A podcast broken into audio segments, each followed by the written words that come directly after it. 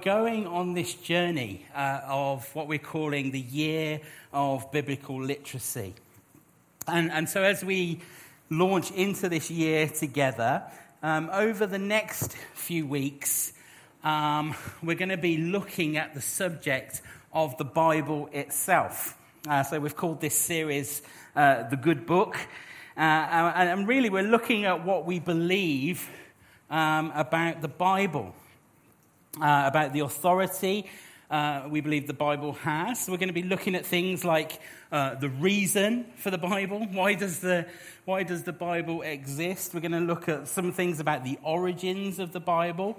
Uh, and, and then we're going to look about what the Bible means. What does it mean to us? How do we begin to apply the scriptures uh, to, to who we are? Um, but this morning, I want to start um, by talking about the problem with the Bible. Um, if, you've, if you've ever grappled with the scriptures, you know there are some problems. And so I thought, let's just hit them, hit them right at the park. Uh, and so this journey that we're on, this year of biblical literacy, uh, is we're kind of tackling it in four different layers. Uh, we've talked about everybody engaging with this on a personal layer. Um, and, and we're going to be encouraging all of you to practice the spiritual discipline of daily reading the scriptures. And, uh, and, and an app that we've been encouraging you to use is the, the Read Scripture app. It's available uh, on multiple platforms, uh, so you don't just have to have an iPhone, okay? Uh, it exists on those other ones as well, whatever they're called, I can't remember. Uh, um, uh, uh, but the Read Scripture app, um, for the slightly less technical, you can go to the website. If you go to centralvineyard.co.uk forward slash Yobel, um, you'll be able to download a PDF of the reading plan.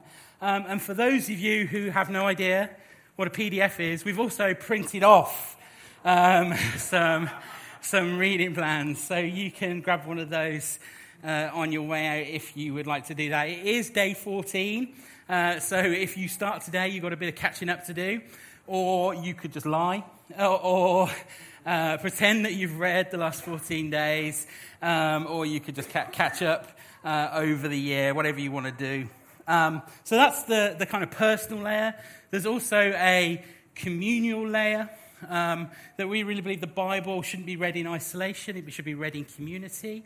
And so we're encouraging people to form huddles uh, around the scriptures. And, and, what that is, is just a group of three or four people in a same sex group who, who get together for an hour a week uh, to kind of dissect and, and think about and distill uh, what we've been reading during the week. The third layer is our worshipful layer. And as I've said, over the next year, on and off, we're going to be teaching through a number of different teaching series uh, that kind of uh, go along this journey as we seek to kind of talk through the whole narrative of the Bible. And so be here as often as you can be, particularly at the 11:15 service where there's more room. Okay? So be here as regularly as you want drag your friends to the 11.15 service. And, um, and then finally, the, there's an educational layer. And that we want to invite some thinkers and people who have grappled with the scriptures far more than you and I have done.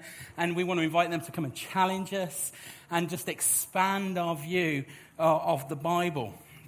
And as part of that, we also want to have an invitation to any of you who might want to take theological education a little bit further and um, and, and introduce you to something called Vineyard Institute, which is a, a distant learning program, part of the Vineyard family of churches.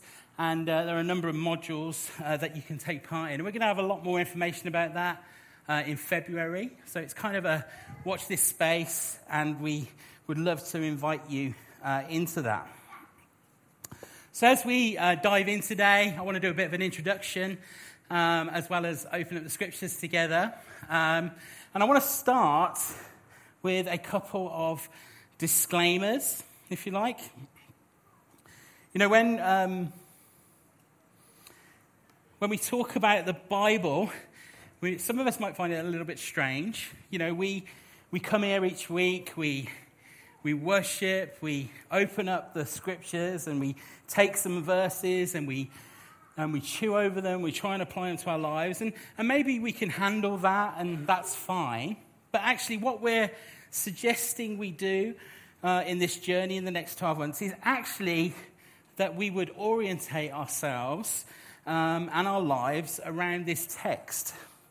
And, um, and, and, and, I'm conscious, I guess this is the disclaimer, I'm conscious when we do something like that as a church and, and a church our size, that, there are people who come who are in very different places and, and have very different opinions uh, about the scriptures. Some of us might think that, you know, this is just another book. It's just another book that goes on another shelf uh, somewhere, somewhere in someone else's home. You know, and it's, it's no different to any other book. Some of us might believe that actually this, this is a book that has purposely been written by God Himself through human authors. And so we can have lots of extremes about what we think this book might be. But whatever our relationship to this book might be, I wonder if we would be willing as a people uh, to be ready to just go in all the way. To just go on this journey. And, maybe you think, well, I'm not sure I can do it for 12 months. Maybe I'll do it for six months. Or maybe I'll do it for six weeks. Maybe I'll do it for six days. But I just wonder if we could be a people who make that choice this morning to go on that journey. Maybe you don't know what you think about this book. Um, maybe you haven't fully resolved uh, what it is or even what you believe about it. But regardless of that, would you be willing to take this journey? Would you be willing uh, to not sit on the sidelines, but actually uh, be all in? Um, you know, would we be willing to come with open hearts and a level of expectancy. Uh, and, and, that actually that we might encounter something, or more importantly, we might encounter someone as we open up the scriptures uh, in the next year. So that's my first disclaimer that we recognize we're all in different places and would be we willing to step in.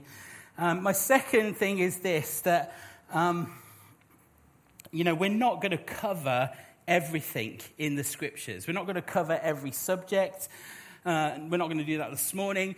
We're not going to do that this year. Okay? We're not going to get through the whole thing.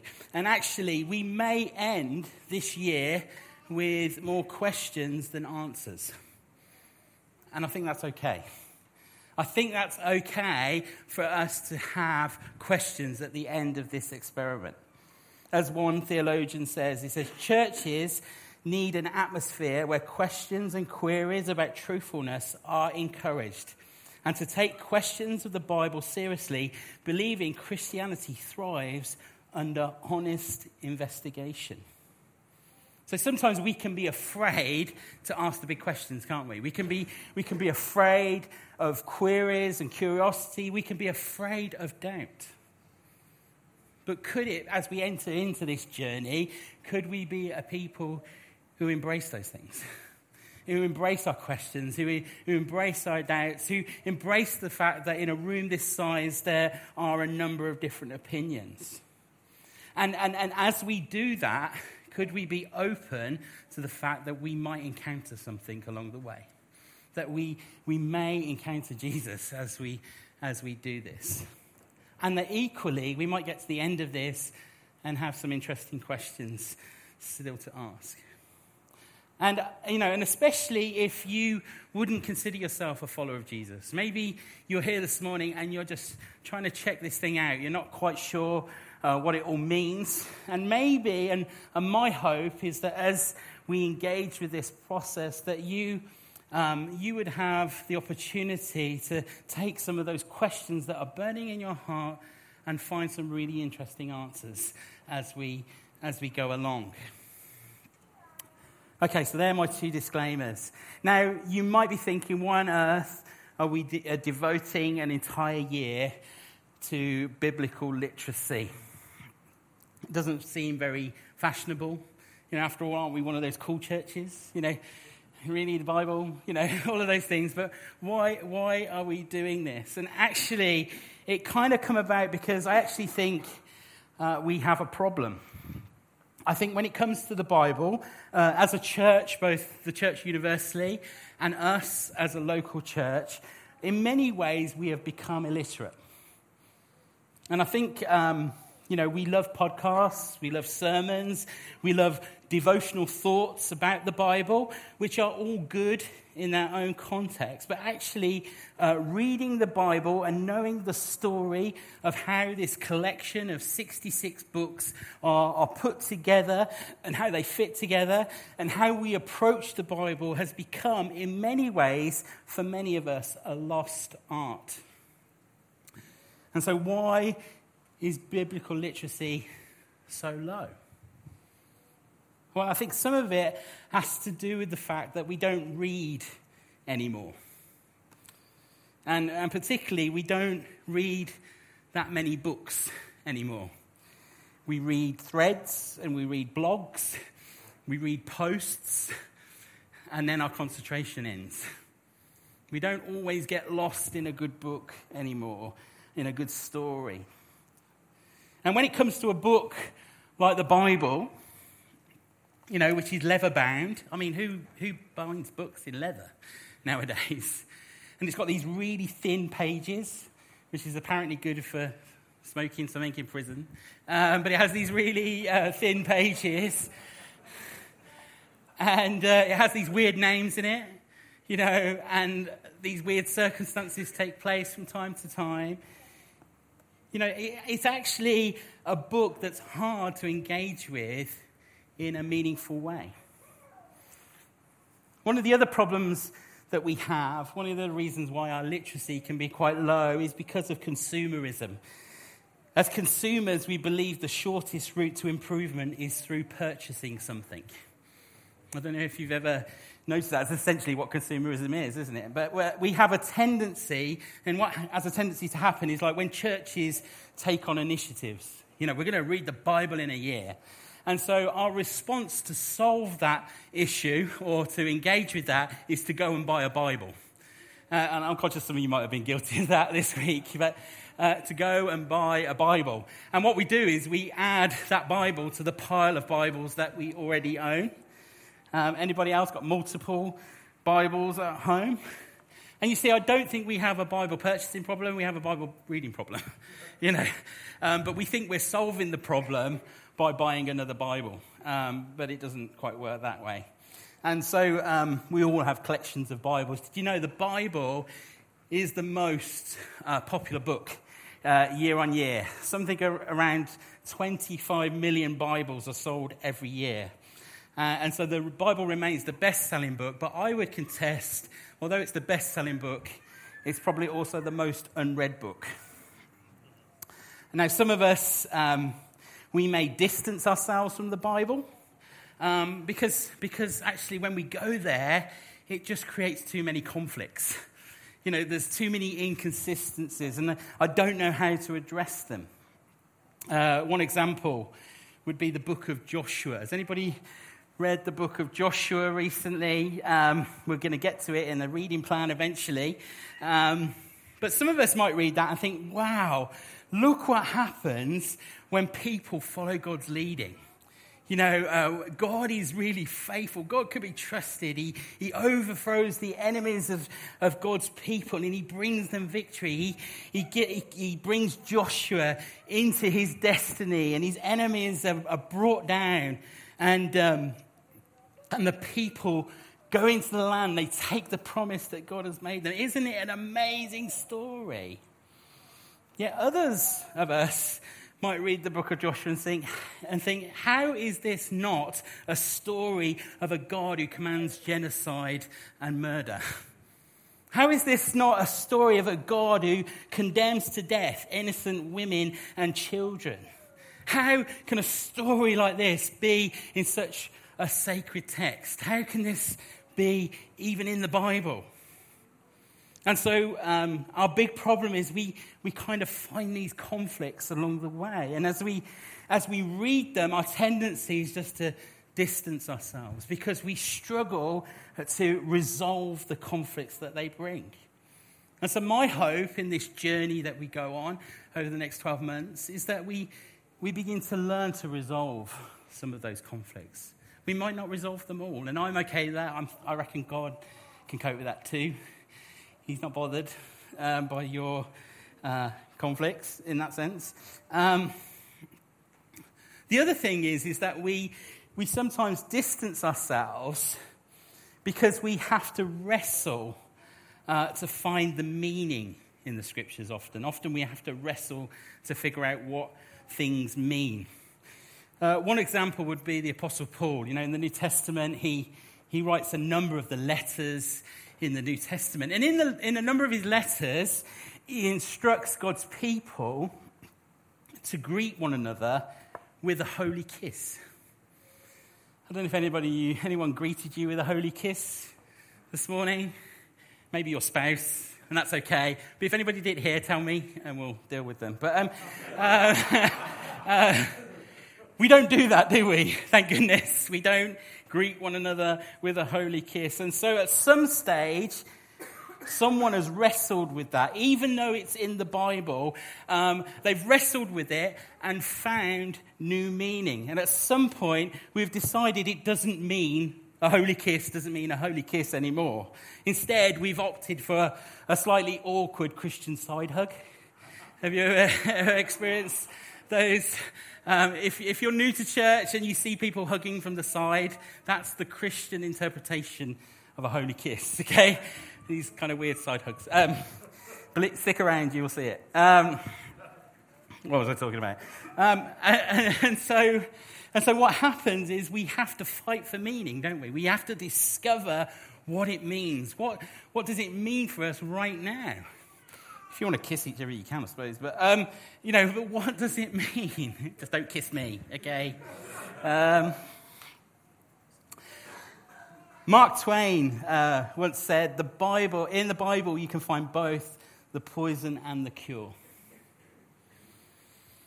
And isn't that so often true? You know, the Bible historically, sadly, has been poison. It's been used to start wars and, and create division. It's, it's been used, used to allow sexism and slavery and genocide to take place. And yet, at the same time, the Bible has also been the cure. It's been the cure in war situations where people who have read the scriptures have, have opted to be people of peace who go into war situations and bring about uh, peace and reconciliation. It's been used to bring about equality, to empower women and other minorities. It's been used to conquer racial divides, and it continues to be used to motivate the end of things like slavery. But I guess the question is if there's so many problems with the Bible, why don't we just toss it out? Why don't we just get rid of it? You know, um, I'm sure we could find some inspiration from a, a nice picture or something, you know, those black pictures or whatever, um, I'm sure we could find some inspiration for somewhere else. Why, why do we keep reading this book? And well, well, here's why I think.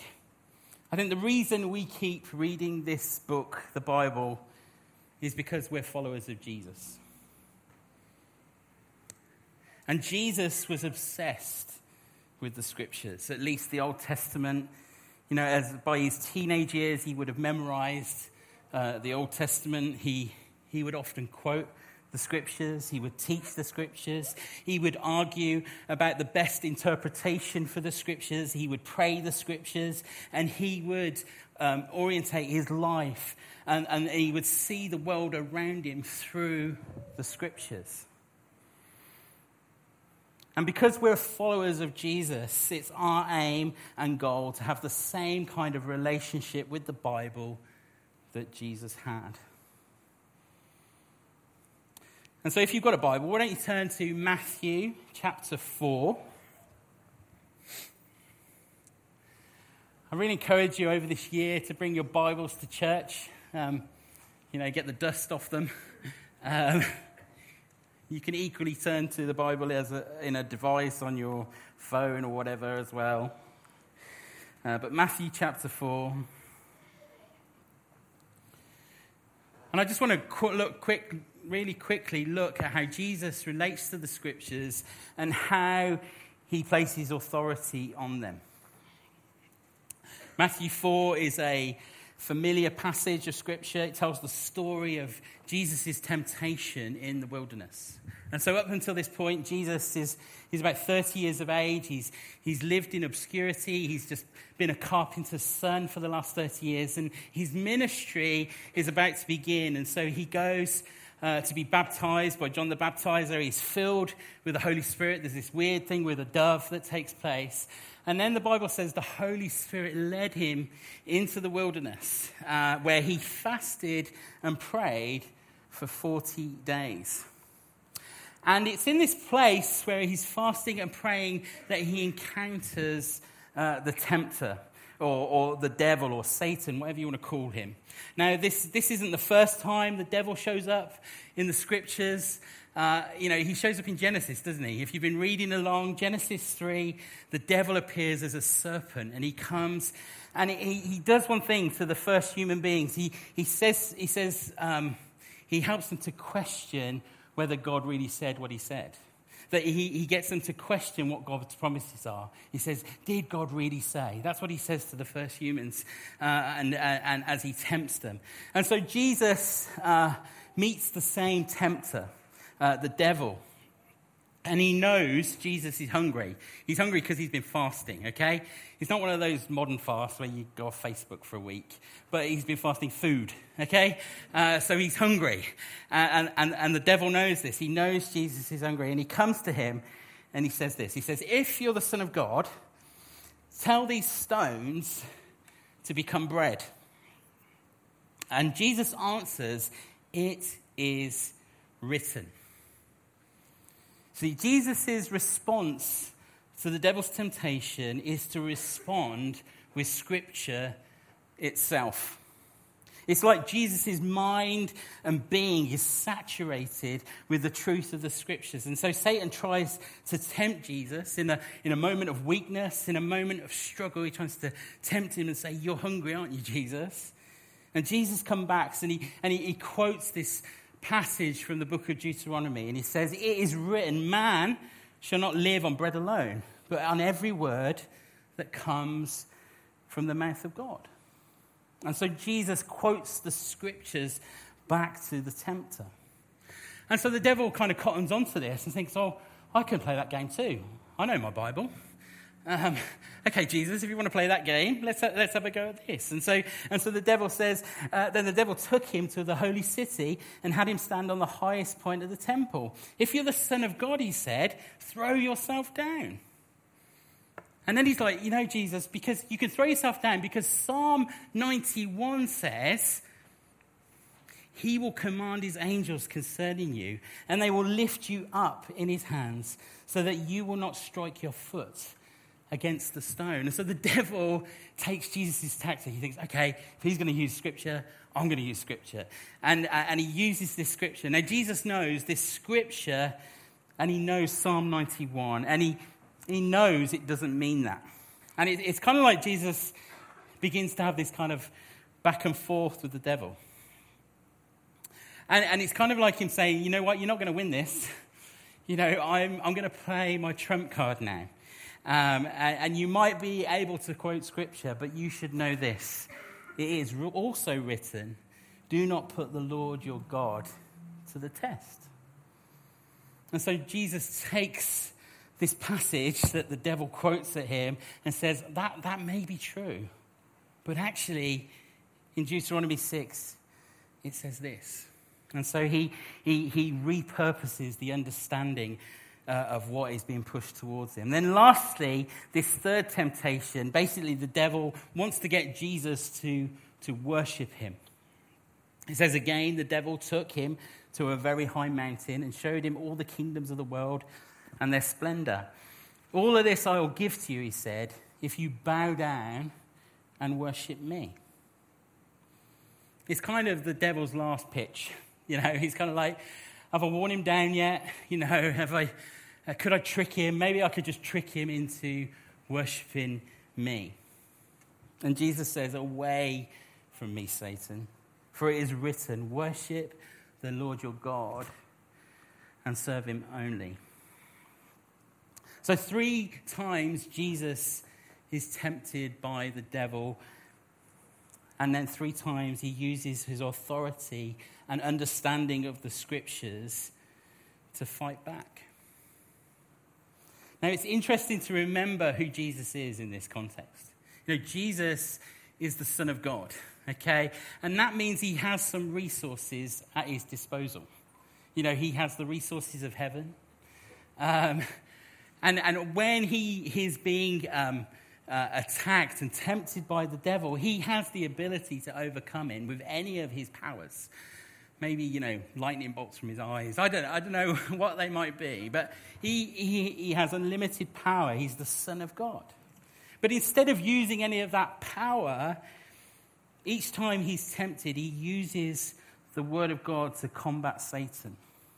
He uses the truth and authority of the scriptures. So, three times he's tempted, and three times he responds, It is written. It is written. It is written.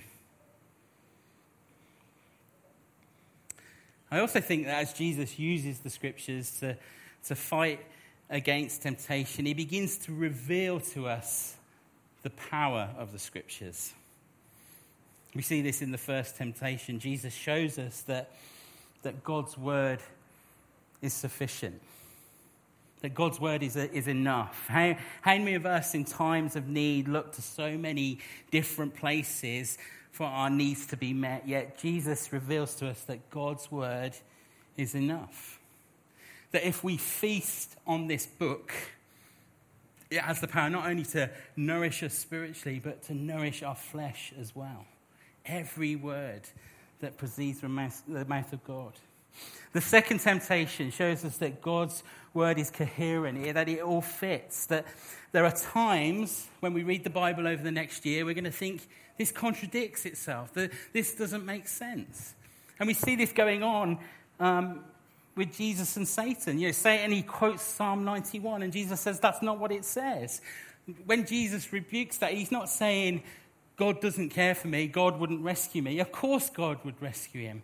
But Jesus says, but we, we, we look at that scripture and we hold it up against this one. And there's this coherent kind of reality to the scriptures. And so Jesus says, God, God is my protector, but I'm also not meant to throw myself off a cliff and tempt God. And, and, and so we see that use of the scriptures. And so there's a, there's a reality that the scriptures are coherent and trustworthy. And the third temptation, Jesus shows us that God's word is authoritative. And you might think, well, where does the Bible get its authority from? How does the Bible, this ancient text, get to tell me what to do? And my simplest answer is that it gets its authority from God. The Bible gets its authority from God. And, and, and we, as followers of Jesus, we trust the Bible because we trust Jesus, not the other way around. Matthew 28 18, Jesus says, All authority in heaven and earth has been given to me. What he didn't say was, All authority in heaven and earth has been given to the Bible. And as one author said, he said, Our, tr- our, our trust in the Bible stems from our trust in Jesus Christ. I don't trust in Jesus because I trust the Bible. I trust the Bible because I trust Jesus. I love him. I've decided to follow him. So if he talks and acts as if the Bible is trustworthy, authoritative, good, helpful, powerful, I will too. Even if some of my questions remain unanswered or my answers remain unpopular. See, we trust the scriptures because we trust Jesus. And so we trust the scriptures because we trust Jesus and we trust that it's sufficient. We trust it's coherent. We trust that it has authority.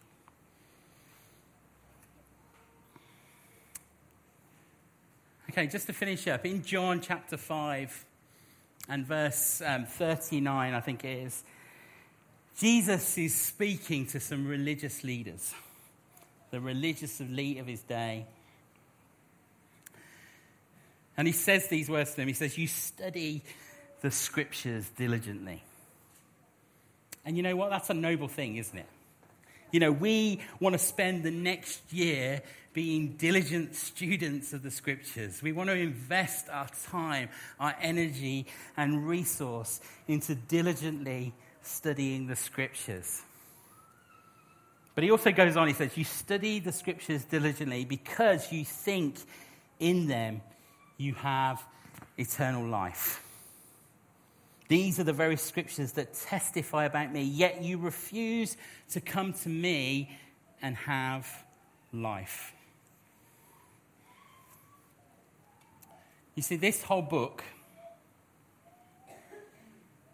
is about Jesus.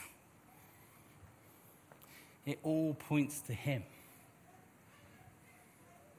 But I think the problem is, is that we can sometimes end up in a place where where we know a bunch of stuff about this book, and yet we fail to encounter the person it's really about. That we fail to encounter Jesus. And as we seek out the scriptures this year, I think Jesus' word to us would be Would you seek me out too? Would you seek me too? You know, let, let's not let this year be a year where we get puffed up with lots of knowledge and we become the kind of people who can win an argument because arguments are always great in church. Let us not be those kinds of people, okay? That's not why we're doing this.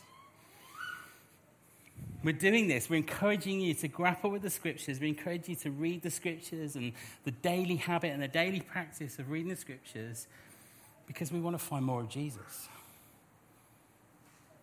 We want to find more of Him. We want to experience more of Him.